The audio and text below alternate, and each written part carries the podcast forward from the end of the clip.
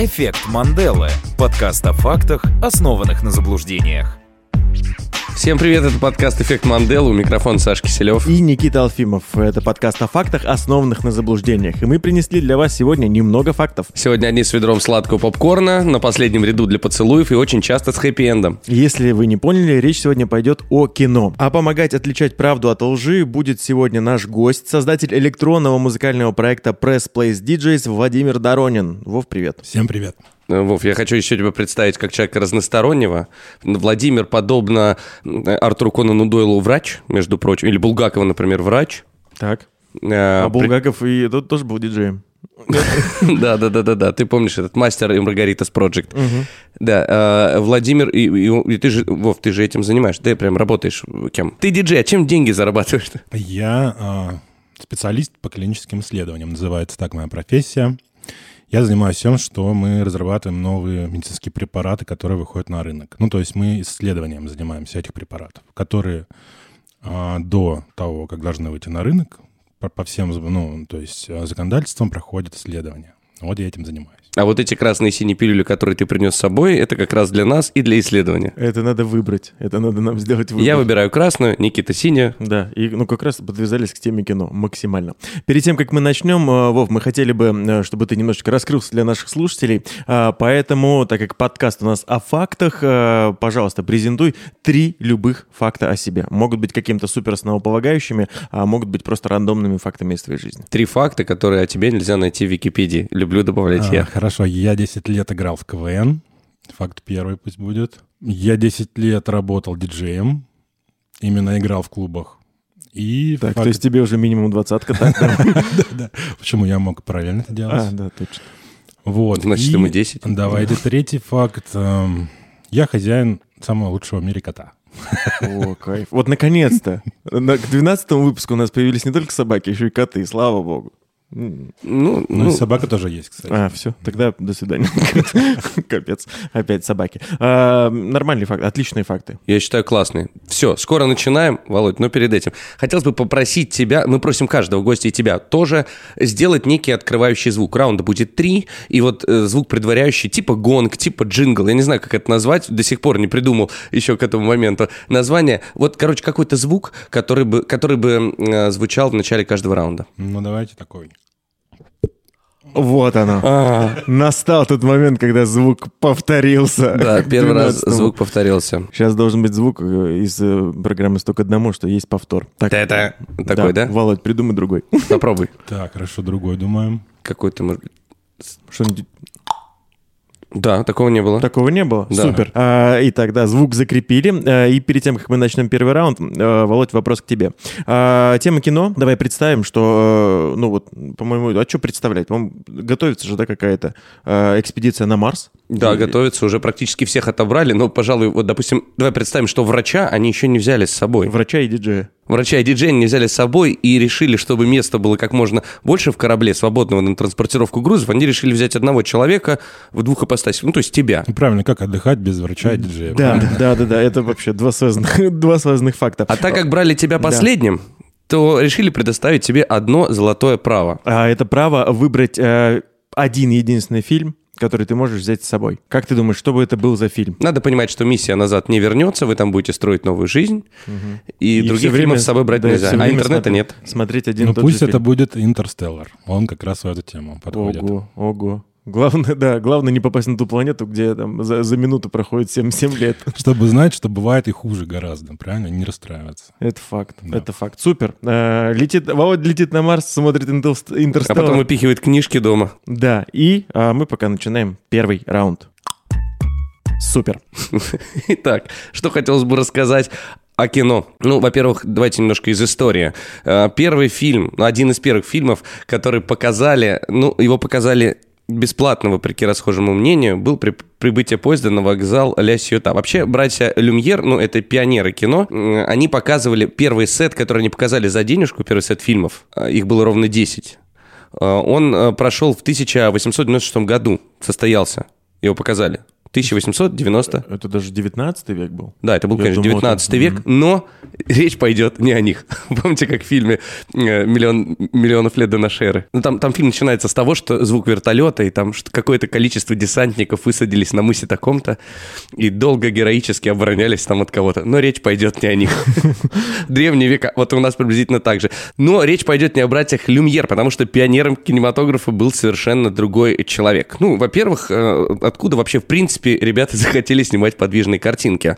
Губернатор Калифорнии, а как вы понимаете, они постоянно имеют отношение к кино, начиная из недавно существующими, точнее, заканчивая недавно существующими и начинающими тем губернатором, который был в 1872 году, он нанял одного дяденьку и сказал, «А, расскажите, пожалуйста, вот э, не могли бы вы сделать так, э, чтобы я понял, во время галопа лошадь все четыре копыта от земли отрывает или нет? Имя дяденьки было Эдвард Мейбридж, и он сказал, хорошо, я возьму несколько фотоаппаратов и поставлю их таким образом, чтобы границы кадра были, ну, как бы друг за дружкой. И вот мы снимем несколько картинок лошади, вот по- по- пофоткаем и поймем. Ну, сказано, сделано, в общем, э, сделали так, а потом посмотрели, да, действительно, на одной из картинок лошадь во время галопа отрывала все четыре копыта. Круто, круто, но Мэвриджи, он думает, куда девать фотографии? Эта штука дорогая, у меня их много. И он стал э, Много-много думать... фотографий лошадей, да? Да, да, да. И он, стал, и он стал думать, да, он думает, стал, что с ними делать. И подумал, что если, ну это я сейчас немножко добавляю от себя, что если очень быстро мимо них бежать, то кажется, что лошадь как будто двигается. И потом он сделал такой аппарат, который называл зоопроксископ. Это аппарат предшественник кинокамеры. Э, Вот в этом зоопроксископе можно было посмотреть результат съемок, вот вращать эти фотографии по кругу. И казалось, что вот изображение движется. И он такой, ох, как круто, стал дальше углубляться в эту тему, но тут получилось, что его жена загуляла с каким-то товарищем. И Мейбридж достал огромный револьвер и всадил четыре пули в этого негодяя. Приходят люди... Ря- Рядом с фотографиями Да. лошадей это происходило. Не-не-не, нет, я объясню почему. То есть его тема была настолько важна, в нее настолько сильно поверили, что даже несмотря на то, что ну, мужчина, который умер, не был любовни- любовником его жены, он убил его зря, су- Судьи все равно решили, что это убийство в целях самозащиты. Ну, потому что, потому что очень, очень уважаемый человек, поэтому не надо его никуда сажать. Это невероятные истории на заре кинематографа. Да, в 1880 году этот товарищ фотографировал лошадей, там, животных, там, людей всех, и это позволяло ученым вот это делать картинки, знаете, э, если видели когда-нибудь вот динамика, вот прямо когда, там, как, как движется гепард, там, как движется антилопа, как бежит человек, вот прямо проверять всю вот это вот, как это правильно сказать-то? Э, Кинетик, кин- кине- кинематику. Ну, движ- движение, да. да, да, да, да, да, да.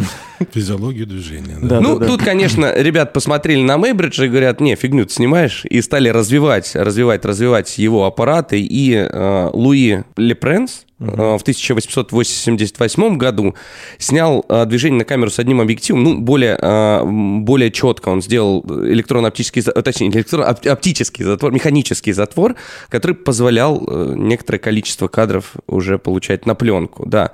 И после этого, собственно, вот этой штукой уже увлеклись братья Люмьер, стали покупать вот эти вот кинематоскопы, они, там была целая куча названий, но, по-моему, вот первые кинокамеры назывались кинематоскопы, я боюсь ошибиться, а может быть, кинемато что-нибудь еще. Ну, в общем, суть такая, что братья Люмьер стали эту штуку купили и стали снимать. Но э, снимали они, э, так сказать, документальные картины. Прибытие поезда, вот сейчас мы возвращаемся к братьям Люмьер, на вокзал э, Ле Сюта, известный вот этот, да, когда поезд прибывает. Кстати, э, в поезде прибыли друзья Люмьеров, и поэтому многие полагают, что это первый постановочный фильм. То есть братья они- Люмьер попросили купить билеты, посадили А. ребят на поезд, эти ребята приехали, вышли, и так они немножко посматривают в камеру, очень короткий сюжет, да. Вопреки расхожему мнению, это, это городская легенда, что народ убегал из зала, когда видел это. Нет, не убегал, но, конечно, они были все впечатлены. Поскольку, ну, он же, да, не, недолгий был, короткий фи- фильм, фильмец, короткометражка. Ой, там буквально, да, он идет несколько секунд. А, Когда этот фильм, а, точнее, может быть, пародию на него смотрел, по-моему, Максим Горький, боюсь ошибиться, но, по-моему, он. Есть очень интересное описание, не боюсь его привести, но он писал что-то подобное. «Поезд мчится на вас с огромной скоростью, готовый превратить ваше тело в мешок с костями, вот прям вот так вот, мешок с костями и мясом, типа зрелище очень сильно а, поражает. Да, так вот, а, братья Люмьер стали снимать такие документальные киношки, хотя первый точно, на 100% постановочный фильм снят тоже ими, и он называется, как вы думаете, как? Убытие поезда. Да, да, да, только подумал, да. Нет, парни, это известный фильм, который называется «Политый поливальщик» или «Политый поливальщик». Э, Суть сюжета проста. Он чуть меньше минуты фильм. а Дяденька поливает э, из шланга водой клумбу. Ну, То есть не блокбастер, как предыдущий, абсолютно, да? Ну, знаешь, мне кажется, на тот момент, может, и блокбастер, там вообще просто Да, размазано. да, ну, это 40 секунд. Фильм 40 секунд, трейлер 3 секунды, там просто непонятно, что происходит. Ну, точно кто-то Очень понятно. А Там на самом деле люди а, при- еще придумали, помимо того, что они видели на экране, придумали маленькую предысторию. Что ребенок гуляет по поместью, думает, где бы, чем бы заняться. И смотрит, как садовник поливает сад, клумбу. Мальчик подходит, долго на это смотрит, а там прям реально такие долгие планы. И, кстати, надо понимать, что здесь снимались не профессиональные актеры, это в принципе профессиональных Ну, актеров не не было. существовало, да. это просто. был настоящий садовник, да, и настоящий мальчик. Мальчик подходит, но их попросили и сказали, что надо сделать. Мальчик подходит, становится на шланг, у садовника заканчивается вода, садовник очень долго смотрит так вот на кончик своего шланга и думает, странно звучит, да? И думает, где же, где же, где же водичка? Тут мальчик спрыгивает с этого шланга, и садовнику в лицо бьет вода. Садовник поворачивается, видит, что сорванец стоит рядом, хватает его, дает ему тумаков по попе и отправляет, ну там мальчику так, по виду лет 16, и отправляет его куда-то за пределы кадра. Все, весь фильм. Но это первый постановочный фильм «Политый поливальщик». Но на самом деле э, братья Люмьер у себя Сейчас, слушай, ну вот э, такой, во- вот мне даже интересно. Вот представьте себе на месте братьев Люмьер, да? Надо выбрать какую-то э, вот ситуацию бытовую, чтобы вот на основе ее снять фильм. Вот какой вы бы выбрали? Там знаешь, какой был прикол? Они выбрали, э, были такие гравюры, были детские картинки развлекательные, где этот сюжет отображался. Они поэтому посмотрели и сказали, а, прикольно, надо Ну, а вот, снять». вот, вот, вот представьте себе. Первое кино, я бы, знаешь, что снял? А, а, в смысле, а мы, мы в то время Ну, или предпо- сейчас? Да, не, предполагаем, что мы там, мы там э, ну, то есть, да, на конец 19 века, начало 20-го. Ну, я бы, я бы, я бы эротику снимал. Девушки, девушки купаются, например. Неплохо. Но я Хороший бы вариант. тогда снял какой-нибудь боевой спорт, сражение какое-нибудь. Вот, тоже, почему нет? Классно, классно. А у них, понимаете, политый поливальщик, да. Ну, и они показывали, они показывали у себя дома эти киношки, и был у них такой парень, который, Жорж Амельес, э, он пришел к ним, посмотрел и сказал, вау, ребят, это очень круто, я тоже очень хочу кино, Пр- продайте мне свой аппарат за 10 тысяч ну, каких-то денег, чего, франков, да, да, допустим, да, да? 10 тысяч денег. 10 тысяч денег. А ему сказали, не Он сказал, да кому он, блин, ну дайте. Они говорят, нет. Он так на них сильно обиделся, пошел там по рынку, стал искать и нашел за тысячу такой аппарат. Ну, он был, конечно, похуже, чем у братьев Люмьер, там зажевал пленку и так далее, но у этого Мельеса был, э, было инженерное образование, он там что-то подшаманил, что-то подшурупил, там гаечка туда-сюда, там штуцер-шмуцер, чик-чик сделал классный киноаппарат и стал снимать постановочное кино. Вот существуют две линии. Линия Люмьер — это простые жизненные короткие сюжеты, которые, ну, в которых постановочный был только один. Ну, тик- тиктоки, короче. В ТикТоке, да. И вот, а, Реально, вот, это же, да, тиктоки. а вот линия Мельеса — это постановочное кино. Все вы, наверное, когда-нибудь видели вот этот знаменитый кадр «Луна, лицо человека в форме луны, и в глазу что-то типа бутылки торчит». Не видели такого? Ну, вспоминается. Что тут Короче, похоже, да. фильм называется «Полет на Луну» в 1902 году, вот спустя практически там сколько, 16 лет после премьеры а, а, братьев, ой, простите, нет, не 16, получается, Шесть, шесть. да, после- Шесть. спустя 6 лет этот товарищ, кстати, не бедный парень, у него батя обувью занимался. Да, самый да, ну нет, он шил у него штучную такую классную элитную обувь. Ну, типа, только левую или только правую, да? Да. Ну, штучная. Да, у Мелеса было много денег, и он, он построил у себя на своем как называется, приусадебном участке огромном, да, на своей фазенде там построил студию, которая состояла из стекла, чтобы освещение было как можно больше. Потом он стал, значит, мутить всякие интересные декорации.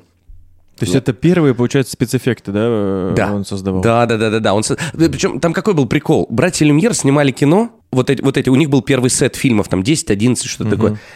И на самом деле дальше ребята подражали. Ну, надо понимать, что в Америке, например, кино занимался Томас Эдисон, который в наглую просто воровал. Он, Томас Эдисон, прибытие поезда, полит поливальщик, все это. То есть они просто тупо копировали картины друг друга, и ты мог увидеть такую афишу, что, допустим, там политый поливальщик господина Мельес. То есть он, он показывал свое как бы кино, да? Э, Вот. Но потом Мельес ушел чисто в постановку. Спецэффекты первые это от него.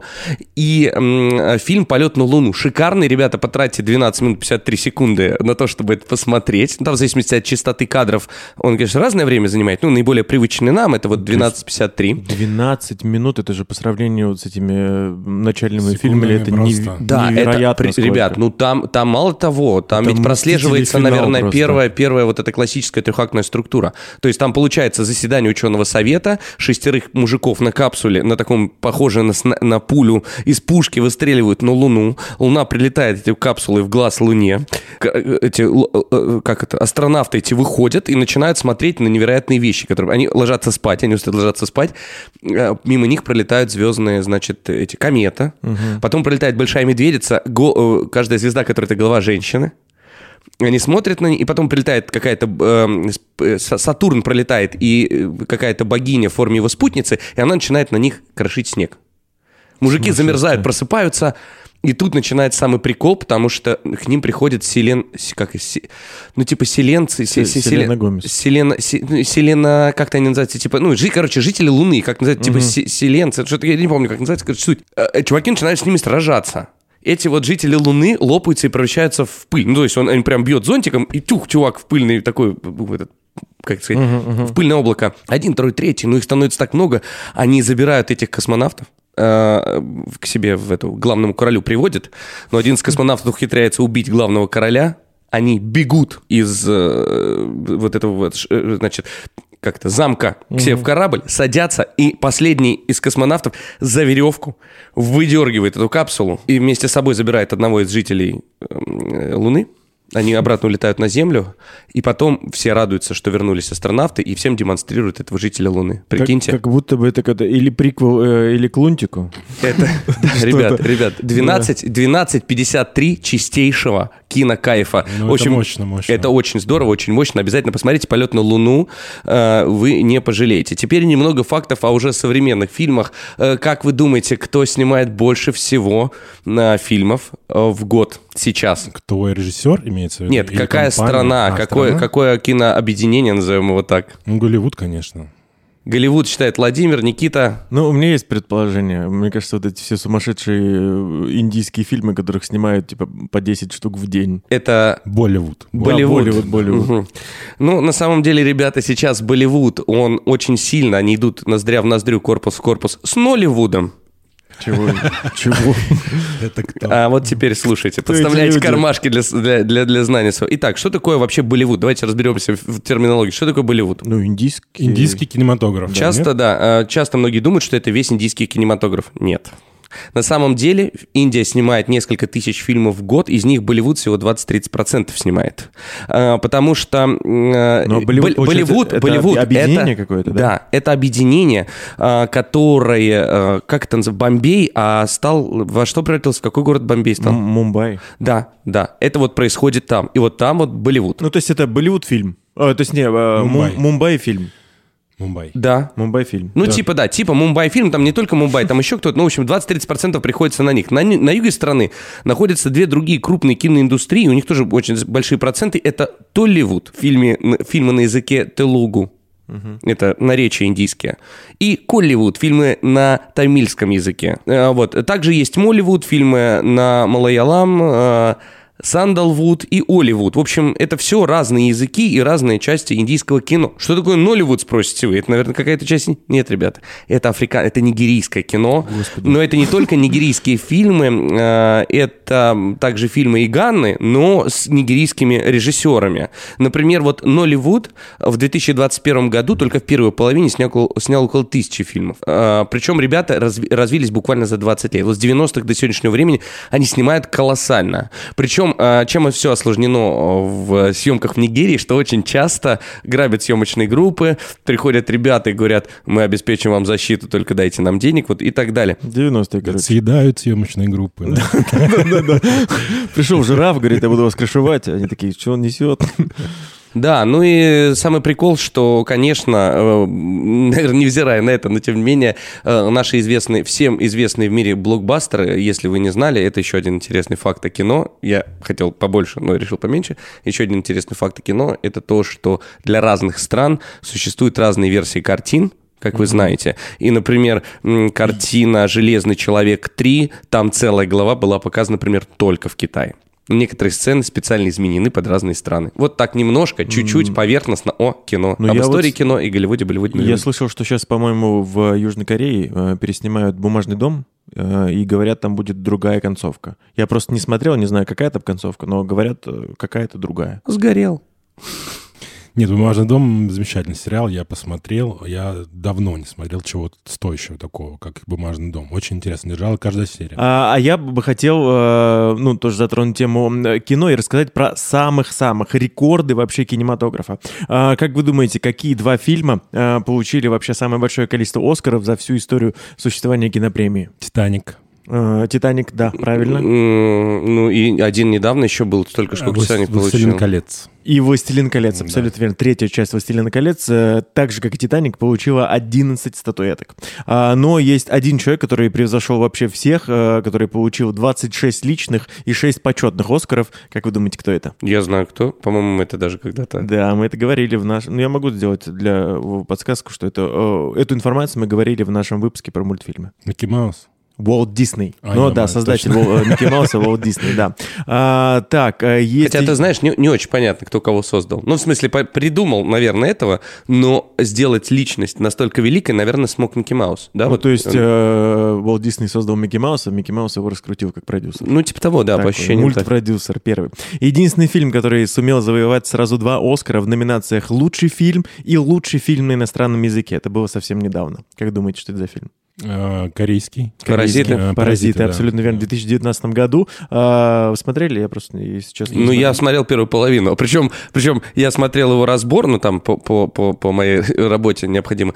Э, Смотрел его разбор, и я понял, что я вообще много чего не посмотрел. Хотя, кажется, уже все понятно к середине фильма. М-м. Ну, вот он такой. Классный мидпоинт, очень здорово. Туда же в книгу рекордов Гиннесса попал самый кассовый фильм. Это фильм «Мстители. Финал», который собрал в прокате две- э, 2,8 миллиарда долларов. А, Говорят, что э, до этого... А? Больше, чем движение вверх. Э, Больше, чем движение вверх, примерно в 2,8 миллиардов раз. А, Но говорят, говорят, что, в принципе, если учитывать инфляцию вообще, а, самым кассовым был бы э, «Титаник». Э, Ну, это если как бы учитывать, да, тут сколько тогда Ну да, потратили, да, да, да, и, да. и сколько что тогда он собрал. Э, До того, как э, это стал «Мстители. Финал», «Аватар» был самым кассовым фильмом, и говорят, что совсем недавно же, по-моему, «Аватар» опять запускали в кинотеатрах, и хотели пока... И вот с учетом дополнительного этого проката говорят, что «Аватар» мог бы перегнать «Мстители. Финал», но все равно не смог этого сделать. Самый классный, самый кассовый Я ремейк... думаю, что скоро мы еще раз все посмотрим «Аватар». И вот тогда уж точно. И вот тогда уж точно, Скоро да. посмотрим второй «Аватар». Скоро посмотрим «Брат 2», я думаю. А или уже смотрели, уже выходил, по-моему. Сейчас, говорят, в кино идет э, этот «Достучаться до небес». Да, идет, это точно, точно. Даже вот э, одна барышня в, в одной известной соцсети писала, кто со мной надо встречаться до Да, да. Да, И я, такой бы, думаешь, я бы посмотрел с какой сейчас... год? А я бы посмотрел, знаете почему? Потому что я не смотрел, Ты- честно. Слушайте, надо, вот а, можно Даешь. такая боль? У меня просто очень много друзей, э, которые говорят, э, ну, то есть мы обсуждаем фильмы, я говорю, я не смотрел. И они такие, серьезно, ты не смотрел? Ну, то есть у меня есть какие-то, там, есть какие-то у всех основополагающие фильмы, которые вы, вы смотрели, а я не смотрел. То есть, ну, вот среди них у меня, например, «Титаник». А, тьфу, нет, «Титаника» недавно, недавно посмотрел, кстати. А, «Бойцовский клуб», а, «Достучаться до небес», а, «Терминатор», а, я не знаю... Ты не смотрел? Не смотрел. Мгм. А, считаюсь ли я при Что этом ты делал в жизни вообще? отвратительным человеком? Нет, просто- нет, просто, просто в твою яму незнания надо бросить канатик информации. Ну, мне кажется, вот как раз мне сейчас помогают, да, пытаются. Говорят, иди в кино, посмотри. Я, наоборот, в детстве все это смотрел. Я был очень э, таким киноманом, как, бы, как сейчас, наверное. И все, что выходило, там не было много фильмов раньше. Все, что выходило, все смотрели отсюда вот. И эти все фильмы были пересмотрены, собственно. Ну, Большие разборки в маленьком Токио, разборки в Бронксе, полицейский из Беверли-Хиллз, Toxic Crusader. Полицейская академия сейчас. Ну, вот, полицейская, вот полицейская академия я как раз таки смотрел. Это супер. А, в августе 2019 года на аукционе Сотбис был продан один из четырех автомобилей, который собирался специально для съемок а, Бондиана. Это Астон Мартин DB5, который появился в третьей картине о приключениях агента 007. А, и он был, стал рекордсменом, потому что его приобрели, представьте себе, за 6 миллионов 385 тысяч долларов. В третьей части э, Бондиана кто был Джеймсом Бондом, не помните ли вы? Мне Коннери. интересно. Наверное, Думаешь? Шон- я думаю, что Шон Шон Коннери. Не Джордж Лезенби? А, кстати, Или он четвертый был? Ладно, проехали. Надо, может, по Бонду отдельно сделать да, серийку. Бондианом, да. А, я думаю, помните э, замечательный фильм, э, ну, как замечательный Стэнли Кубрика «Сияние», да, где герой Джека Николс- Николсона появляется с пожарным топором, да, вот он пробивает эту стену, а не стену, а дверь. А, и говорят, ну, точнее, что говорят, в, в октябре 2019 года этот топор был продан за рекордную сумму 211 тысяч долларов, представьте себе. А с дверью что? А с дверью а, ничего. А, Кстати, говорят, во время съемок эм, Николсон изрубил топором порядка 60 дверей, э, ну, для того, чтобы ну, лучший кадр получился. Вот так вот. Мир дверей пострадал где-то, я не знаю, наверное. А, знаменитое платье Мэрилин Монро, опять же, да, вот это белое, где она над люком становится, там идет воздух, она его придерживает. Так вот, э, это платье тоже недавно было продано за огромные деньги за 5 миллионов а, и 500 тысяч долларов. Ну, пр- просто представьте, безумные какие-то деньги ради вот единственного такого платья. Ну, наверное, это круто, я не знаю, Меня всегда этим. интересовало, как вот подлинность этих вещей можно подтвердить. М, Ходят, говорят, вот это? Говорит, да, окей, 5 миллионов. Ну как, вот как это, Берем. как подтвердить? Что, и пахнет Мерлин Монро? Или как, ну как понять? Ну, ДНК ее кусочек Ну, там. может быть, где-то там эти остались э, во- волосы. А, ну тогда да. Я, я, ну, я не по-другому не могу никак это объяснить. Итак, а, самый э, чаще всего появляющийся на экране вымышленный персонаж. Как вы думаете, что это за персонаж? Ну, Микки Маус.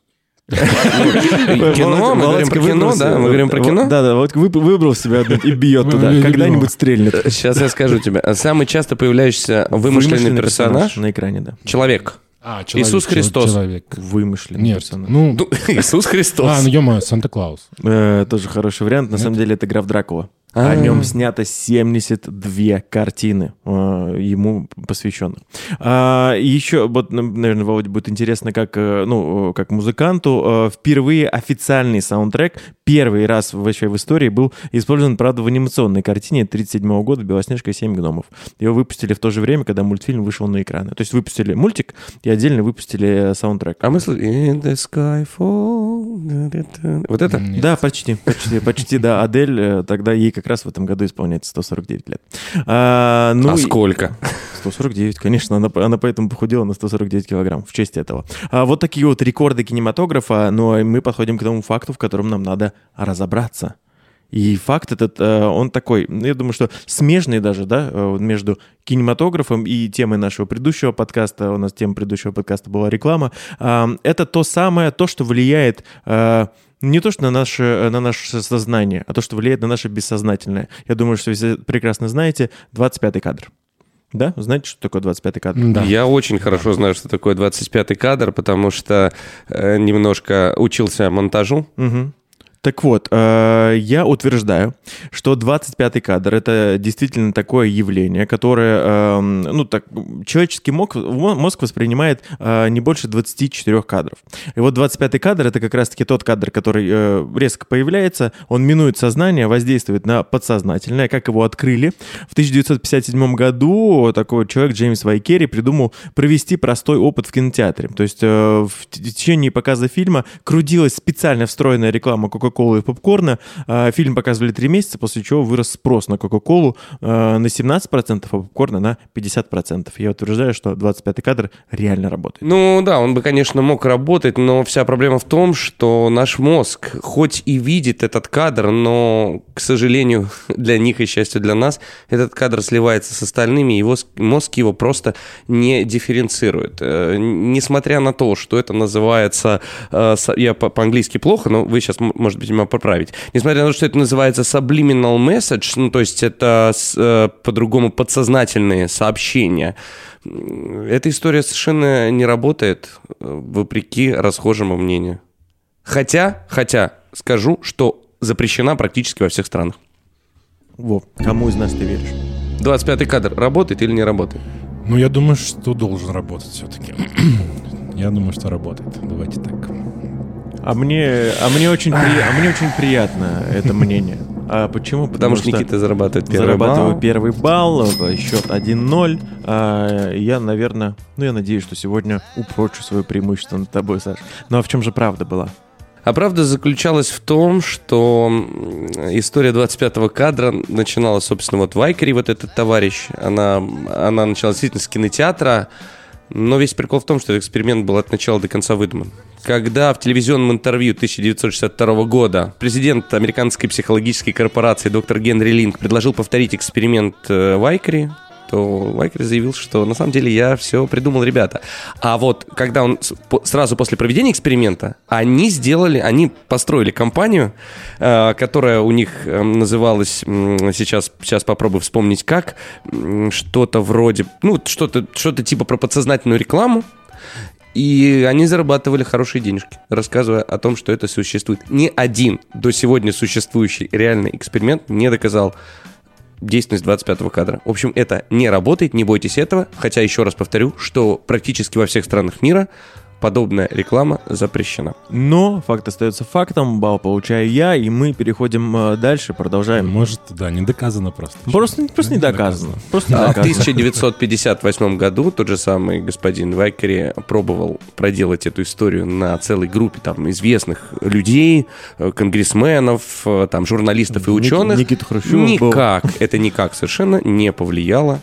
Ну, в общем, никакой призыв не повлиял. В 2006 Смотрите. году проводили историю с э, чаем Липтон. С надписью Липтон появлялась картинка Липтон 25-м кадром.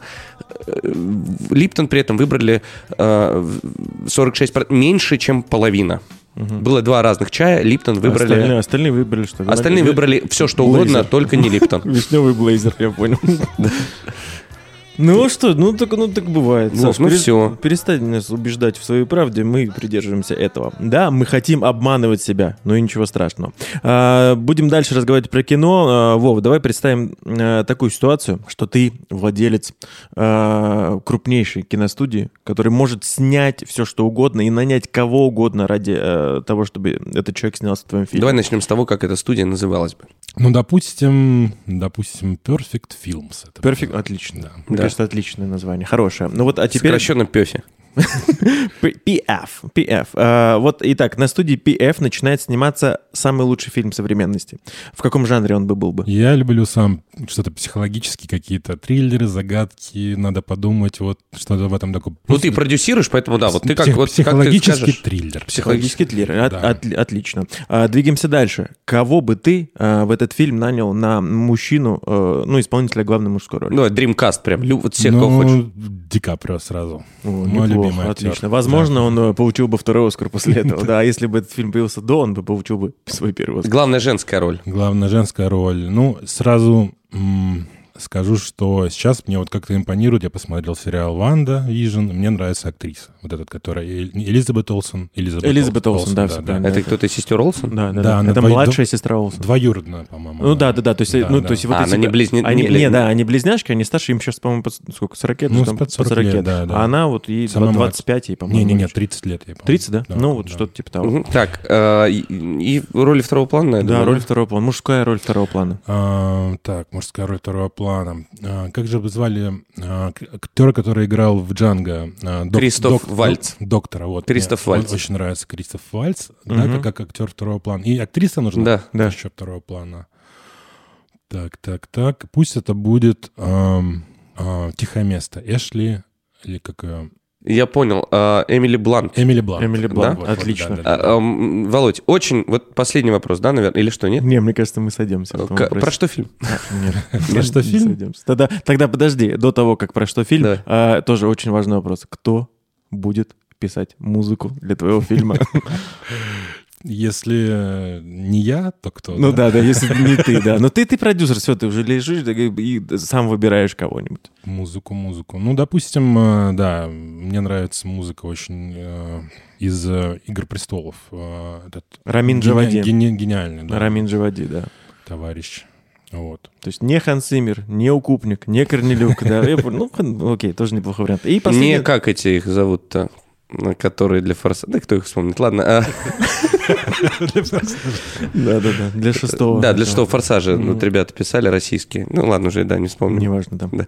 А, Итак, и про что фильм? Очень коротко. Фильм э, запутанный э, детектив с неожиданной концовкой. Может быть, какой-то очень, очень неожиданный. Ди Каприо мышь. Да-да-да, ничего себе. Потом, не, потом он снимает, э, снимает маску, а там Дукалис. Ничего, просто капец. Куртку надевает, и все, там по- погнали. Воз- возможно, криминал да, да, погоня. Ну что ж, э, отличный, отличный фильм. Э, Ждем, когда он появится на экранах. А мы пока переходим ко второму раунду. Супер. Очень круто. А второй раунд у нас про что? А второй раунд у нас про оно, любименькое, на котором все мы выросли, советское кино. Чем классно советское кино? Как я уже говорил, мы на нем выросли, это раз. А второе, когда многим из нас плохенько в начале января, после новогодних, оно всегда идет по телевизору, спасая нас. Оно мало того, что его интересно посмотреть, его очень хорошо пустить на фон. И теперь немного информации, немного интересных фактов о советском кино. Боже мой, и, во-первых, фактов очень много, но я взял, по Ну, моему самые мнению, лучшие. самые сочные. Ребята, самые сочные факты. Д'Артаньян, помните его? Да. Конечно. Э, ну, во-первых, надо знать, что Д'Артаньяна мог исполнять и был уже практически э, готов на эту роль Александр Абдулов. Это первое. Представьте себе Д'Артаньян. Неплохо, по-моему, неплохо. Ну, да. Да, почему-то... Но попал Михаил Боярский, потому что он мог сам петь. А Абдулов сам петь, к сожалению, ну, по крайней мере, так хорошо не мог. Собственно, в фильме «Чародеи» тоже поется не Хорошо, мог. это спорт. Да, это вкусовщина, это субъективизм. На ну, любителя. Канария, не спорьте со мной. Окей. Так, а, так нос ну, не залегал хорошо. ни у кого, да. Хорошо тогда, да. А, известные усы Боярского. Ну, помните же, да, вот этот молодой гасконец с усом. На самом деле, э, в некоторых эпизодах фильма у него только один настоящий ус. Потому что, э, когда Боярского гримировали на роль Д'Артаньяна, он стал подбивать клиник молодой гримерши. Та подвивала ему усы плойкой, не выдержала и спалила кончик уса. Э, Д'Артаньян, ну, просто такой, э, Д'Артаньян, боярский, очень сильно расстроился, но девочка очень быстро исправила свою оплошность, наклеила ему часть уса, и у него э, в некоторых эпизодах фильма усы, ну, то есть только один ус полный и настоящий. Все Теперь остальное В следующий приклеено раз будем смотреть «Мушкетеров» и, и пытаться отличить, да, в каких кадрах у него настоящий ус, а Ну да, какой нет. Правый или левый. Да, да, да, да. да. А Да, ну, Господин об этом- Д'Артаньян, у вас ус- Об этом история умалчивает. Также Д'Артаньян чуть не погиб, чуть не вообще не лишился, собственно, Михаил Боярский, все время про Д'Артаньяна, э, чуть не лишился, может быть, своих уникальных данных, а может быть и жизни, и помог ему кто в этом, как вы думаете? Египетская сила, подскажу я вам. Ну, кто, говорит, египетская сила говорил? Ну, говорил. Борис Клюев. Борис Клюев, который играл Рашфора.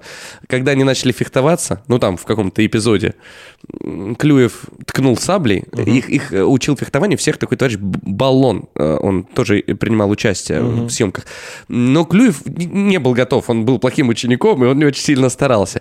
И, в общем, он ткнул Боярского куда-то в район лица, победил его, Боярский ушел и очень долго не выходил из уборной. Ребята зашли за ним сказать, Миш, Миша, что ну, происходит? хорош. ну. Да, а у Миши кровь изо рта. Повезли в больницу, оказывается, горло, там вот он его, короче, попал в рот, а, повредил небо. Так что могли бы мы Боярского после этого фильма и не досчитаться. Ну, слава богу, досчитались. Вот такие интересные э, факты про Д'Артаньяна. А про, и про, про- одного из ярчайших представителей советского кино. Такая отвратительная пародия. Ван Френ, Ван Френ, Ван.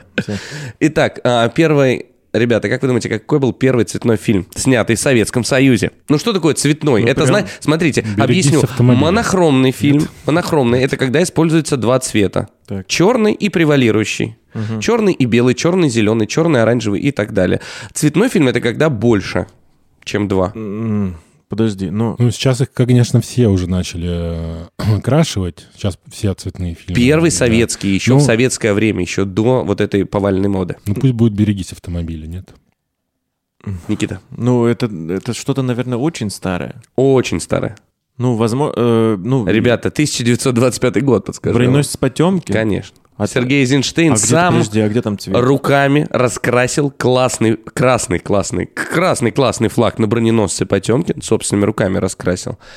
И этот фильм шел с красным флагом. Сумасшествие. Да. Руками на каждом кадре. На рисовали. каждом кадре, да, вручную подрис. Ну, там э, это не то, что прям весь фильм этот, Ну, понятно, этот э, В каком-то флаг. моменте появляется... Да, и он красный. поднимается, да, и э, на готовой пленке прям ручками раскрасил. Ну, Вот у него такая- было очень много, очень много свободного Очень много времени. свободного времени, это, да, понятно, секунда кадра 24, хотя там, наверное, может быть, было и поменьше, но суть такова, что, в общем, да. В общем, да, вот это первый цветной фильм. Ну, там больше, чем два цвета. Больше, чем черный-белый, еще целый красный. А, фильм «17 мгновений весны». Ну, многие знают э, кучу целую приколов про него, да, что, например, э, Штирлиц... э, ну, Шти- Шти- руки Штирлица не снимали крупно, потому что там была татуировка.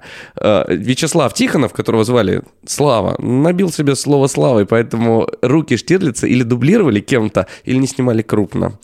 Э, Так как Татьяна Леознова позвала туда сниматься в фильм очень много театральных актеров, например, Броневой очень не мог, он не мог переносить его под колбаши, он часто портил дубли из-за того, что надо было делать долгие паузы. А вас я попрошу остаться. И он ну, вот просто не мог этого говорить и постоянно вываливался из кадра, он не понимал границы. То есть он думал, как в театре, что вся, ну, для него это было не совсем привычно. А, Вот. А, Что еще хочется сказать? Фильм «Иван Васильевич меняет профессию» все мы прекрасно знаем. Несмотря на огромное количество киноляпов, которые есть в этом фильме, э, во-первых, у этого фильма есть, ну, то ли приквел, то ли продолжение про перчатки. Знаете об этом? Жорж Милославский удачно грабит квартиру Шпака и убегает, можете посмотреть, с Леонидом Куравлевым, и там фигурируют какие-то черные, что ли, перчатки, замшевые, кстати, и он там вот бегает по городу от, мили- от милиционеров. Есть такая часть.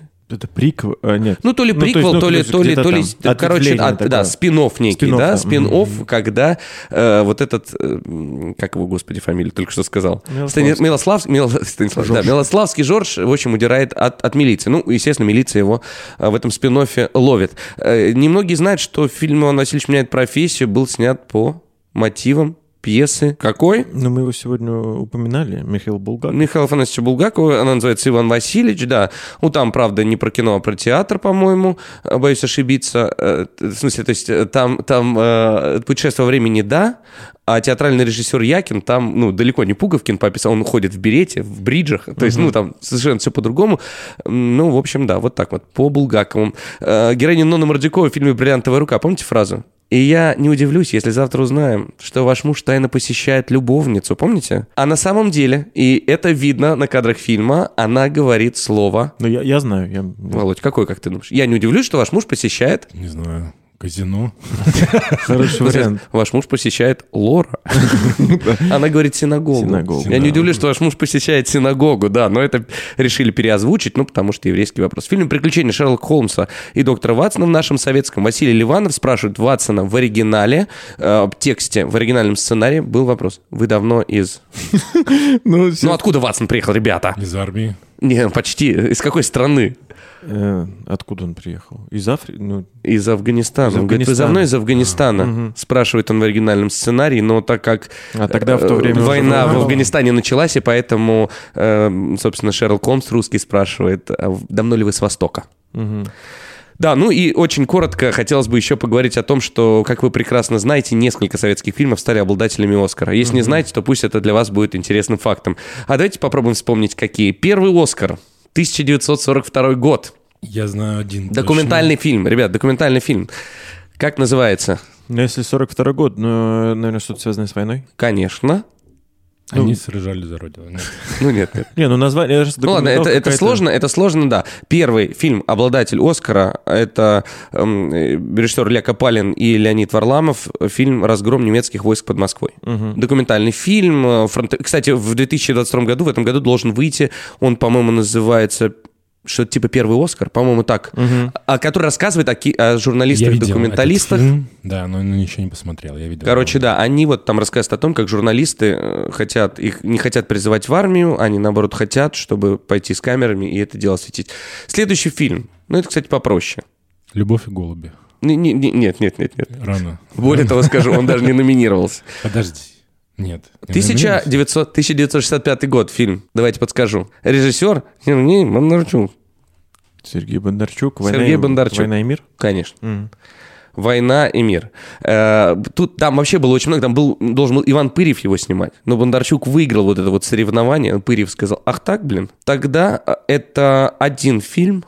Фильм четырехсерийный, на самом деле, и сколько там, 5-6, ну, короче, это 4, по-моему, серии, да? И Пырьев сказал, «А, ну так как фильм один, заплатите им за один фильм.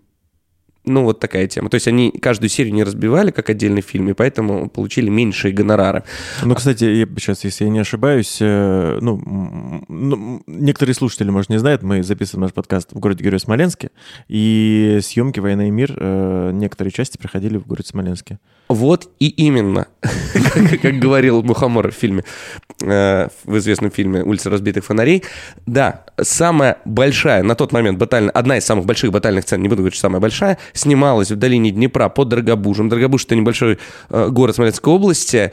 Э, в массовке было задействовано 15 тысяч пехотинцев. Израсходовано э, около м, 15 тысяч ручных дымовых гранат, чтобы все было завол- за- за- как это, дымом затянуто.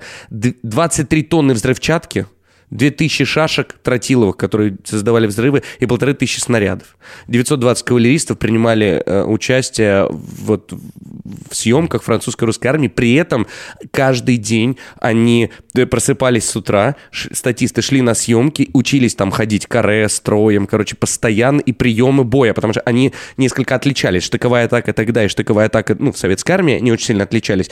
И они каждый день практиковались, чтобы э, максимальную историческую достоверность показать. В принципе, на съемках фильма воспитали армию целого, просто нужно было Да, и можно было в потом. машину времени Да, туда. да, да, это да. А, 1975 год, следующий Оскар, и приходит он нам за фильм, который мало кто знает, как называется. Ну, я слаб в советском кино. Ну ладно, расскажу. Дерсу Узала. Самый прикол вот в чем. Этот фильм, Да. этот советский фильм снял Акира Курасава, японский режиссер. Поэтому за этот фильм было вручено сразу два Оскара. Один из них полетел в СССР, другой остался в Японии. А, причем русское посольство попросило, пожалуйста, помоги нам Акиру Курасава снять. Э, В фильме играет э, Виталий Соломин, если я ничего... Или э, один из братьев Соломиных, да, давайте скажем так.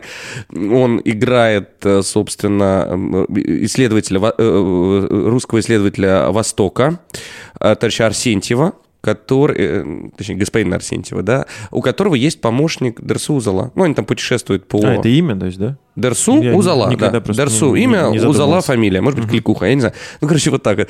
А, следующий фильм 1979 года, ну, тут просто Вот, все. мне кажется, как раз э, Вова перепутал этот фильм с «Любовью голуби», потому что э, у них режиссер один и тот же, правильно?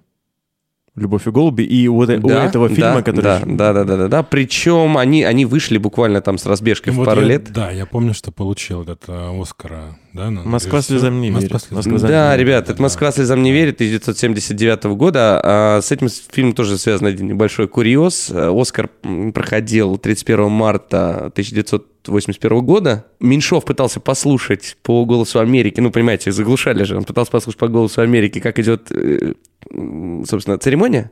Но не получилось. Короче, заглушили, видимо, сильнее, чем обычно. 1 апреля 1982 года Меньшова звонят и говорят, ну, все, Оскар твой. Он говорит, да вы меня разводите, ребят. Это неправда. 1 апреля. Да, это сумасшествие. 1 апреля. И только после того, как он э, пришел, собственно, в Госкино, то сказали, да, действительно, Владимир, э, не, знаю, как его по отчеству, Оскар ваш. Вот, вот такие э, немножечко... Капель, кап- капелюстик интересных фактов про советское кино. Как же их много, о господи ты, боже мой. Но Так это же, подожди, не все фильмы, которые получили «Оскар». советские все. А, у А если, если, говорить, если говорить о фильмах, да, 94 года фильм «Утомленный солнцем» получил Оскар, 1999 год это «Старик и море» Александра Петрова, и, по-моему, все. Да, Ну, по-моему, все. Вот теперь да, а вот самый прикол, что номинировались на Оскар такие супер картины, как «Белый бим, черное ухо». В шорт-листе был, например. В шорт-листе был фильм «Братья Карамазовы», фильм «Чайковский», а, служ- «Военно-полевой роман». И а, вот Александр, Александр Петров, да, если не, не ошибаюсь, вот этот, м, который мультики рисует пальцами на Да, стекле. да, да, да. Да, вот он, он несколько раз даже его Не мультики... тот Александр Петров, который Не могут- Саш могут Петров, а который да, мультипликатор Александр Петров. Его мультики несколько, его анимационные картины несколько раз номинировались, и вот только, по-моему, в 2000 или 2006 2000-м, 2000-м. Да, ну, в общем, «Старик, старик, и море», да, э, вот получили Здорово. Оскар. Ну, а мы переходим к тому факту, в котором нам надо разобраться. Это раз э, мы говорили про отечественное кино, значит, видимо, это будет и фильм э, из разряда советское кино, правильно, Саш? Да, я полагаю, что так. А что же это будет за фильм? Это будет Фильм А, о фильме. фильм Фи- о кино. Фильм о кино, скорее, да. Фильм о кино. Фильм, который все мы э, любим, наверное, надеюсь. Это один из первых российских вестернов. Вот были истерны, это эти, как они, «Приключения неуловимых». А вот это вестерн, именно про ковбойцев, как мы тогда говорили, про ковбойцев и индейцев. Фильм, который называется, Володь, как? Я помню прекрасно. Человек фильм. Человек э, с- с... улицы Капуцинов. С бульвара, с- бульвара, да, с, улицы Ленина. Человек с бульвара, да, совершенно верно. Человек с бульвара э, Капуцинов. Вот. Почему этот фильм так называется? Я, я че- честно могу сказать, просто э, в детстве, когда не разбирался, я думал, что в этом названии Капуцинов это фамилия. Типа Человек- э, Капуцинов. э, Да, с бульвара Кап- Капуцинова. Короче, да. А Почему этот фильм так называется? Потому что первый кинопоказ «Братьев Люмьер», вот тех 10 фильмов, о которых мы говорили в начале подкаста, эм, он проходил в Париже, на бульваре Капуцинов. Я не помню точного адреса, но это проходило там. Поэтому в честь вот этого показа назвали «Человек с бульвара Капуцинов». Многие полагают, что это в честь м, бульвар обезьян, который называется Капуцины. На самом деле это в честь монахов францисканского ордена, да? Да, да. который называется Капуцин. Часть бульвара Капуцинов. А, а я утверждаю, что, э, ну, отчасти, Саша говорит правду, действительно э, существует такая улица, только называется она немножечко по-другому. Называется она в оригинале бульвар Капуцинок. Не, это не капуцины, потому что а, здесь, на, вот на этом месте, в, в Париже, на этом бульваре, находился женский монастырь капуцинок. То есть, э, ну, капуцины э, это, да, или обезьяны, или э, представители, то есть мужски- мужского пола этого самого ордена. А здесь находился женский монастырь, и он назывался, то есть этот бульвар назывался бульвар капуцинок. Э, и правильно абсолютно, именно здесь, э, в доме под номером 14, как сейчас помню, 28 декабря 1895 года состоялся первый в мире э, публичный киносеанс из 10 фильмов «Братьев Люмьер», но проблема только в том, что э, перевели это название неправильно. Как ты думаешь, кому ты из нас больше веришь? Действительно ли это бульвар Капуцинов или это неправильный перевод и бульвар Капуцинок? Ну, давайте отдадим балл сегодня Саше в этот раз. Никита, это один-один. Бульвар Капуцинов, думает Володя. И ты, Володь, абсолютно не прав. Да, Ну, Зато поровну, да. Зато поровну пока, да. И третий наш факт будет решающим. Да, действительно, правда в том, что а, была трудность, пере... ну, какая-то вот трудность перевода, потому что действительно очень похоже звучат по-французски эти два слова. А, то есть бульвар... А можешь, ты, же- ты же учитель Да, французского, да, можешь да. сказать, как правильно? Ну, то есть по- по-французски получается бульвар Капуцинов был бы бульвар де Капуцин, Капюсин, а, а по эм, бульвар Капуцинок бульвар де Капюсин. О, ну это прям очень, да, сильно Ну, отличается. они, по- Ну да, они то есть, отличаются, а, а на написании они отличаются буквально в одну букву. Буковка э, Е, которая стоит в конце, э, которая, э, собственно, делает из слова женского, э, мужского рода, делает слово женского рода. Но ничего страшного, ничего страшного. Я Да. думаю, Человек что- бульвара Капучино. Капучин. Кстати, капучино по- пошло тоже от ордена капуцинов. Говорят, Да, что да. они первые придумали, да. Сбивать молочко. Э, Итак, счет становится 1-1, но перед третьим раундом, или и перед третьим раундом, Вова, сейчас мы... Ты говорил, что играл 10 лет в КВН. Да. А Ну-ка, пошути. Вот как ты будешь шутить. Сейчас Никита будет называть тебе цитаты из известных фильмов. Ну, сначала он будет называть оригинал, а потом будет называть, ну, эту же цитату, но без концовки. А тебе надо вот придумать какую-нибудь интересную, смешную, оригинальную, интересную, необычную концовку. Давай попробуем. Итак, Давай. э, цитата из фильма э, «Иван Васильевич меняет э, профессию». «Войско взбунтовалось, говорят, царь не настоящий». Вот как бы ты закончил, смотри. «Войско взбунтовалось, говорят, царь». Нетрадиционной ориентации. Мне кажется, это отличный повод для того, чтобы войско взбунтовалось. Да. Он говорит, царь не настоящий, он говорит, гей и всех на кол сажает. А, Двигаемся дальше. А ваш Штирлиц, я попрошу остаться. А ваш Штирлиц, я попрошу... Еще по одной. Нормально. Еще по одной. 9 мая. Почему? Потому что царь гей. Да-да-да, пожалуйста. Ну и давай э, перейдем тогда к другой цитате, не из советского кин- кинофильма. Итак, э, цитата из фильма «Терминатор», который я, кстати, не смотрел. «Мне нужна твоя одежда, э, сапоги и мотоцикл». Итак, что мог Все, попросить все три, Терминатор? все три предмета. Да-да-да. Мне нужна твоя... Не, можешь один какой-нибудь придумать. Самый, самый нужный для Терминатора в то время. Мне нужна твоя... Твой пароль для госуслуг. Э, Вот это, кстати, нам- намного нужнее, чем на самом А деле. я думал, что учитывая, что он, ну, типа, андро- андроид, э, скажет, мне, мне нужна твоя зарядка. Поняли Мне прикол? нужна твоя... Поняли прикол? Вот такой, вот такой вот прикол. Вот такие у нас Ну, У приколы. нас прикольчиков полный карманчик. Ну, а пока приколы э, не заканчиваются, переходим к третьему раунду. И третий раунд. Раз уж мы поговорили об отечественном кино, давайте поговорим, конечно же, и о кино э, зарубежном. Там тоже есть э, определенные интересные факты. Э, давайте о них тоже поговорим. Раз уж э, начали э, с фильма «Терминатор», э, знаете ли вы, что, оказывается, Арнольд Шварценеггер в этом фильме произносит всего лишь 17 предложений. То есть он вообще очень немногословный робот.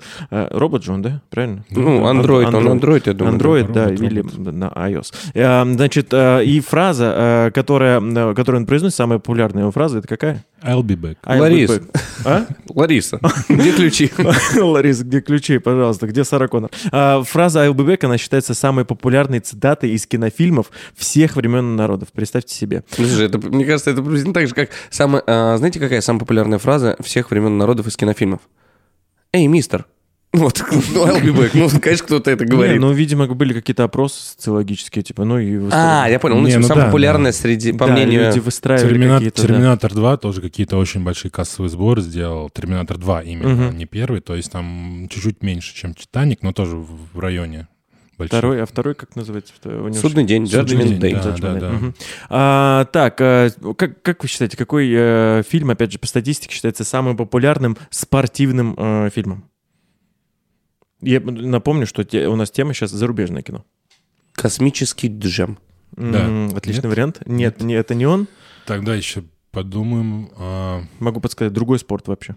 Не про Анахайм Майти Дакс, как они появились. Ту-ду-ту, А, ну да, конечно. ту-ду-ту. Brother up, back on the street. Эдриан! Took my time, took my chances. Уже столько подсказок. Володь, мы тебя... А, мы просто очень плохо поем, а, для того, чтобы Вова понял, что это фильм «Рокки». А, Ну, ты чего? Все, все. А, и вот, знаете, там четвертая часть, когда э, Рокки Бальбоа дерется против русского бойца Ивана Драго, Мгм. а, и Сталлоне предложил э, Лунгрену, говорит, давай драться по-настоящему. И э, в следующем же...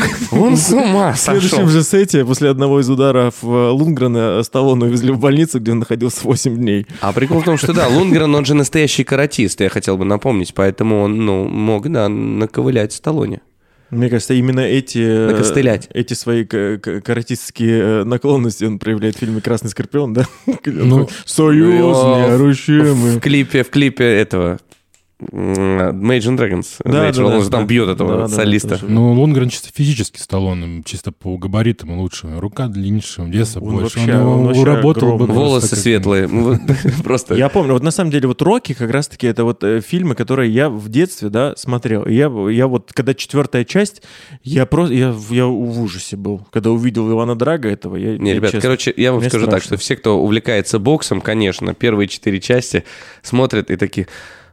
Ну, это не так. Это неправда. Ну, этого не может быть. Не могут так боксеры себя вести. Ну, не, ну это неправда. Ну, Ну, не, да. ну все, ну то есть, ну ты понимаешь, что там Слушай, они... мне кажется, это проблемы всех э, фильмов э, А о вот- спорте, которые смотрят профессионалы. Фильм «Бешеный бык», вот там похоже. Там похоже, причем Де Ниро, знаешь, а, вот он же говорят, что рисовался Ниро ж, образ с, с Рокки Марчано, а если вы посмотрите записи, Рокки Марчано действительно, у него был такой стиль, у него руки были в районе груди, они ну, не закрывали подбородок, он наклоня- э, очень вот так наклонял, прижимал подбородок к телу, наклонял туловище вниз и отрабатывал, отбивал корпус и э, переходил, как правило, ну, наверх потом только. И вот Роберт Де Ниро очень здорово скопировал в «Бешеном быке» этот, э, этот стиль. И вот э, по мнению боксеров, это как будто окей. А уч- кстати, кстати, если уж говорить, то следующие части Рокки Бальбо, Пятое? э, не пятая, шестая, вот, э, которая называется Рокки Бальбо, собственно, где играет Антонио Тарвер, человек, который первый победил Роя Джонса младшего э, в официальном бою, уронил его. Вот там уже, конечно, к боевкам подходили очень серьезно. Очень серьезно. И Антонио Тарвер, профессиональный боксер, большущий, молодец, профессиональный парень. Боксировал, конечно, по-настоящему. И Сталлоне немножко подтянулся. Саш, откуда ты все это знаешь? Ты что, увлекаешься боксом? Нет, нет, что вы. Не больше только не бей нас, пожалуйста. А, двигаемся дальше. Есть такой интересный факт о супергеройских фильмах. Э, все видели этого огромного здоровяка э, Халка, э, и его сло- сложно сейчас представить в каком-то другом цвете, но изначально, оказывается, Стэн Ли видел Халка совершенно другого цвета. Как вы думаете, какого цвета? Я, по-моему, знаю. Серый. Серый, Серый. да, был серый. потому что, ну, не, ну, потому что краски, чтобы подешевле тогда было. Да, черно-белое. это страшно. Это- А потому что у них нет, у них не продается в магазинах бриллиантовая зелень в Америке. Да-да-да. Зеленка на Но, а, оказывается, принтер тогда подвел колористов, распечатал образ его зеленым, и это очень понравилось Стэну Ли, и с тех пор Халк зеленый. А, на самом деле, зарубежное кино, оно дает очень много киноштампов, которые, э, ну, вот мы все их видели, и э, как будто мы до- должны в них поверить. Некоторые из них вы можете, ну, вы видели во многих фильмах. Э, ну, например, знаете ли вы, что такое есть штамп, да, что в фильме чеку гранаты человек вырывает зубами. На самом деле это вообще невозможно сделать, потому что ее не так просто э, вырвать из гранаты, там надо что-то разогнуть. Усики, А, да, надо отогнуть. Да, и и э, потом- в- то есть если вот вы только у вас стальная какая-то челюсть, тогда это можно сделать. А, глушители, оказывается, не делают выстрел бесшумным. То есть вот эти, которые накручиваются. А, Они, наверное... он- Знаете, мне кажется, ну, по крайней мере, может быть, из Counter-Strike такая информация, но как будто накручивание глушителя вот это... Да, гораздо Оно громче, громче, да, чем чем все это. Глушитель делает выстрел тише, но не настолько, чтобы его нельзя было расслышать.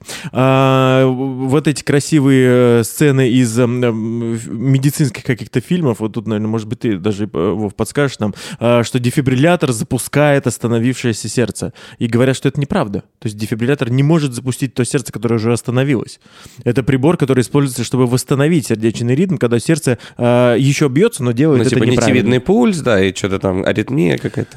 Ну, э, тут такой спорный момент, разные ситуации бывают. Знаете, бывает сердце останавливается как, эм, как сказать, допустим, Замирание, типа. электрический шок, допустим, током ударило тебя, Мгм, током мгм. ударило, у тебя сердце остановилось. Это эффект, я не помню, как он точно называется, но как его запускается сердце обыкновенным ударом сильным по грудной клетке. А, мгм. Как, например, Предкардиальный удар называется или как-то? Или Ну, прекардиальный? Я не предкардиальный. кардиолог, не помню тонкости, но разные бывают моменты. Может быть, где-то ты и запустишь этим Мгм. аппаратом сердце. Вот, как Ну, в основном добьешь, да. конечно, да? Да-да-да, можно просто добить, на самом деле. А, Очень много э, есть таких сцен, когда э, подбегает человек э, к закрытой двери, там за- закрыта она на замок, он достает пистолет, стреляет в замок. Оказывается, это на самом деле не только бесполезно, но еще и опасно. Потому что, во-первых, пуля, э, пуля не нанесет душке урона, а, возможно, еще и стрикошетит и убьет того, кто стреляет. На самом деле, то есть полицейский спецназ Это вообще точно. не используют это. а Они обычно используют дробовики, которые заряжены специальными патронами, чтобы, ну, просто размолотить этот за- замок вообще. Сейчас как никогда уместна фраза из фильма Рогожкина, особенности на рыбалке, ты хоть думай, когда пули отливаешь, да? Да-да-да, типа того. А, есть еще, ну, очень много таких э, сцен, когда э, тихонечко кто-то подходит к другому человеку, э, на, на тряпочку наносит хлороформ и усыпляет его. А, тут опять ты тоже можешь подсказать, наверное, то, э, у меня есть информация о том, что для того, чтобы человек потерял сознание, ему надо вдыхать хлороформ минут пять. И дышать постоянно. И дышать постоянно, то есть и это еще надо поддерживать, эту информацию. Я никого пока не усыплял. Таким образом, не могу сказать точно. Окей. Подожди, а ну, как ты женился? Ударом по голове. Да, это забавно. А, помимо киноштампов, э, в кино очень много м, тех самых вещей, которые, ну, называются киноляп. Это когда что-то, ну, получается абсолютно случайно и выглядит достаточно а, забавно. В одном из наших выпусков э, мы говорили про, это, по-моему, был выпуск про географию, мы бы говорили про один из самых известных киноляпов. Это когда Титаник приплывает э, в Америку, а, и там статуя свободы, но она зеленого цвета. А на тот момент она еще не успела позеленеть, это бронза, которая э, была, и э, не могло так вообще случиться. Один из самых э, недавно э, появившихся киноляпов произошел в заключительном восьмом сезоне сериала «Игра престолов». Вы э, не в курсе про этот киноляп? Вообще нет. Может быть, нет, да.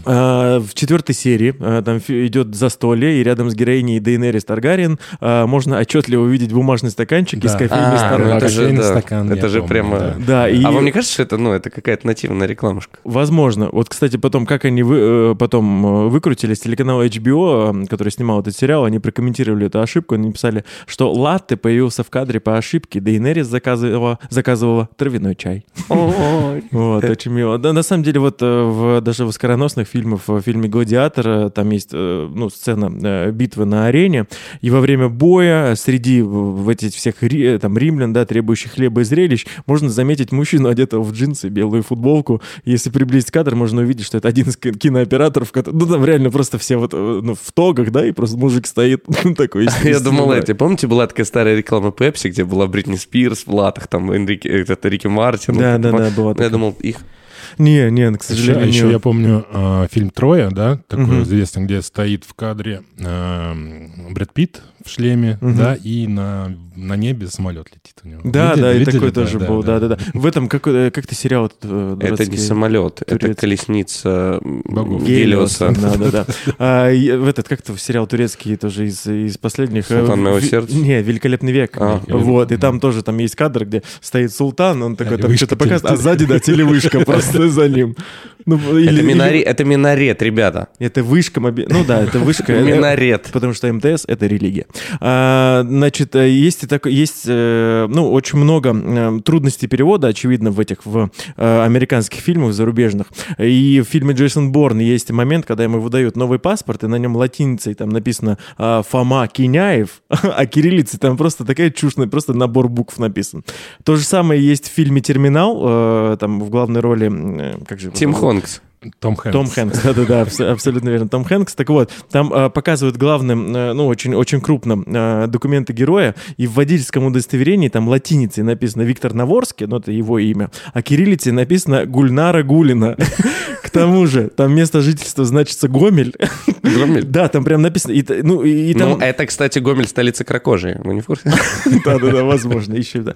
Вот, и также еще зарубежные фильмы, они нам эм, дали очень много таких приколов, так- такие, ну, э, на самом деле, по, э, по зарубежным фильмам, по, особенно по голливудским, написана э, целая книга, она называется Little Movie Glossary, ее написал кинокритик э, Роджер Эберт, и там очень много прикольных м, теорий. Вот, например, э, тебе, наверное, будет близко, ты э, любишь э, «Звездные войны», Вов, есть такой эффект штурмовика. Как думаешь, вот как, как, как бы ты себе представил, что такое эффект штурмовика? Я, зна- я Ну, знаю чуть- прикол, если- что... А, Да, штурмовика давай, имеется Володь, в виду какого-то... Имперскую «Звездные войны». Да-да-да. Именно, да? Да, именно Ну, это. Я лично мое наблюдение, что они, не знаю, это не связано, конечно, с переводом, что они падают с одного выстрела всегда все. Вот. Вот, А- а- а мне- я просто, я знаю про штурмовиков историю, что у них, они левши, может быть, это история. У них просто оружие делалось по прототипу какого-то автомата. Ну, нет, там прикол был, что по, по прототипу настоящего автомата. И когда они держали в правой руке, то там как-то вот то ли патронтаж, в смысле рожок этот или что-то как-то упиралось, и им сказали, а поменяйте на левую. И поэтому в «Новой надежде», это пятый, по-моему, эпизод, да? Или, или э, нет, «Новая надежда» четвертый эпизод. Короче, практически все левши.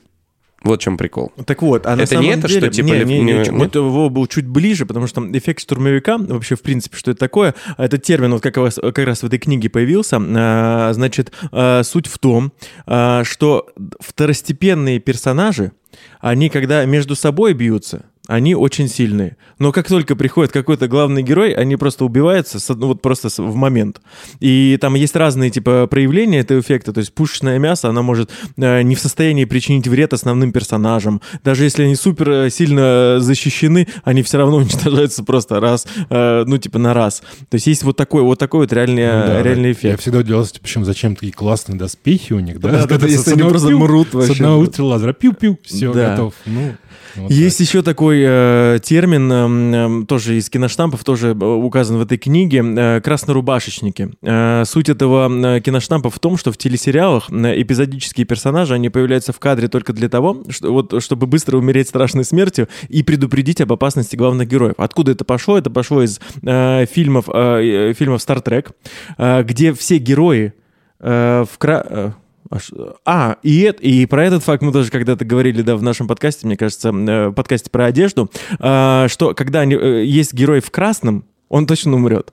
Герой в желтом, он, э, он точно выживет. И вот есть такое, да, есть, там на самом деле в этом фильме э, только один из главных персонажей, который носит красную рубашку, а, он э, выживает, хотя он был убит в одном из эпизодов, но оживлен благодаря инопланетной технологии. Ну, сейчас последний вот э, корейский вот этот фильм, он немножко поменял, да, историю? Как правило, герой в э, такой темно сине-зеленой олимпийке в темном А, цвете, про скорее всего, умрет, если вдруг. Про, игру кальмара. А в оранжевом, в розовом комбинезоне с ним все будет хорошо. Да. А, есть еще такое, а, она называется обратная зависимость эффективности ниндзя.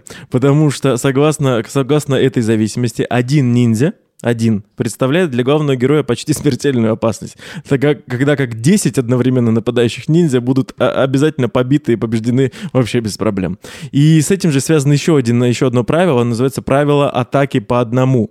А, потому что когда против положительного персонажа кто-то, ну, э, кто-то против него сражается, их если много, они не нападают одновременно и быстро не побеждают. Они нападают по одному, каждый получает люлей, и в итоге, типа, положительный персонаж, Ну, красавчики, Это выигрывают. Рэм, Рэмбо, новая кровь. Да, да, да, это вот это, да, то же самое, то же самое оттуда.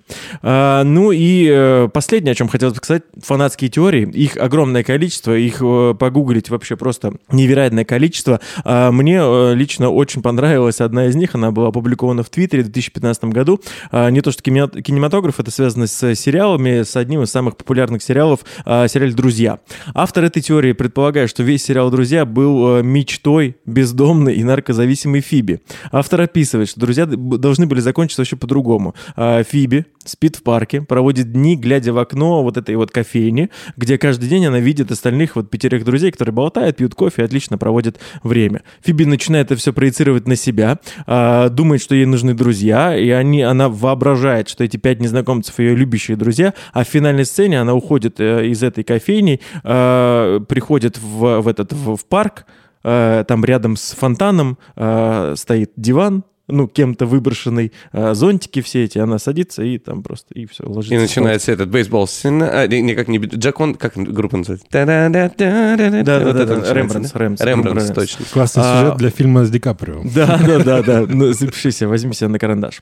А, ну что ж, и последний, последний факт на сегодня, в котором нам надо разобраться. И опять же, я думаю, что вот здесь у тебя, наверное, не будет никаких проблем, потому что мы уже 10 тысяч раз сказали, что ты фанат Звездных войн. Итак, факт из фильма Звездные войны. Пятый эпизод.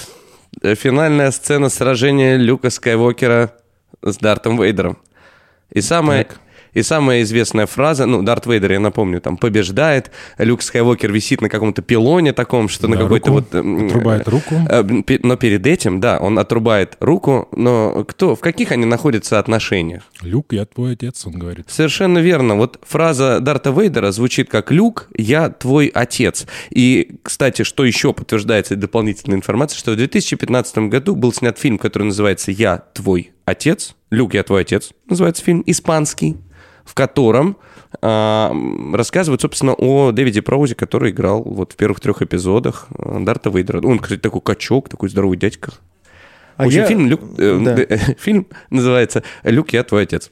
И фраза. И фраза звучит как «Люк, я твой отец». А я утверждаю, что это одно из самых вообще крупнейших заблуждений э, кинематографа, и на самом деле их диалог звучит по-другому. А, сцена та же самая, но только а, он, э, Люк, говорит эм, Дарту Вейдеру, говорит, ты убил моего отца, а он говорит, нет, я твой отец. И фраза эта звучит именно так. Не Люк, я твой отец, а нет, я твой отец. Кому из нас ты веришь? А, блин, да, действительно, он говорит I am your father, я помню точно в оригинале. Эта фраза звучит от него. Но до этого, до этого, надо напрячь сейчас булки вспомнить. Ну, Я думал, мозг. Ну, кто чем думает, по-разному, да. Я думаю, что все-таки да, нет, наверное. Он говорит, нет, я твой отец. Потому что Володя, Володя. Стой, Что же ты наделал? Он уже принял решение. Конечно, же он его принял. Он сказал, нет, я твой отец. А это что Вов, значит? ну просто вспомни. Ну вспомни, ну все же говорят, Люк, я твой... Давай хорошо, давай по-другому. Слушай, смотри. Люк, I am your father. Ну, я не помню, просто говорит он Люк или нет. Понимаешь? и никто не помнит. На Никто самом не деле, помнит, конечно, фраза, фраза звучит так. Тебе много рассказал... э, тебе... э, Бен тебе не говорил? Он мне много рассказал. Он сказал, что ты убил моего отца. Нет. Нет, я был прав, да? Да, ты да, абсолютно конечно, был был прав, да, вот так вот звучала Не эта удалось тебя да, за- запутать, потому что ты реальный фанат Звездных войн. А это что значит? Это значит, что Никита выиграет со счетом 2-1. Ты, Вова, оказался прав. очередной раз. Один раз. Спасибо тебе большое, что пришел. Да. Спасибо, что позвали. Да, вы знаете, я, я вот, э, хотел бы, чтобы мы в конце, может быть, наших э, подкастов теперь делали какие-то маленькие выводы, и хочу сделать очень короткий вывод. Ребят, смотрите хорошее кино.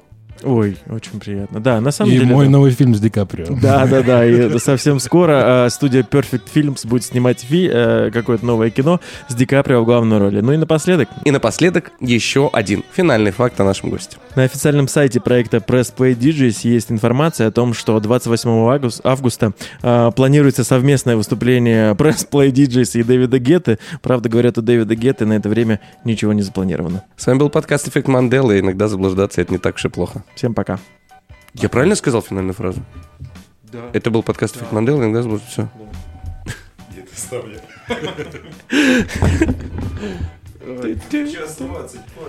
Это Володька! Подкаст «Эффект Манделы». Изготовлено в студии Smalltalk.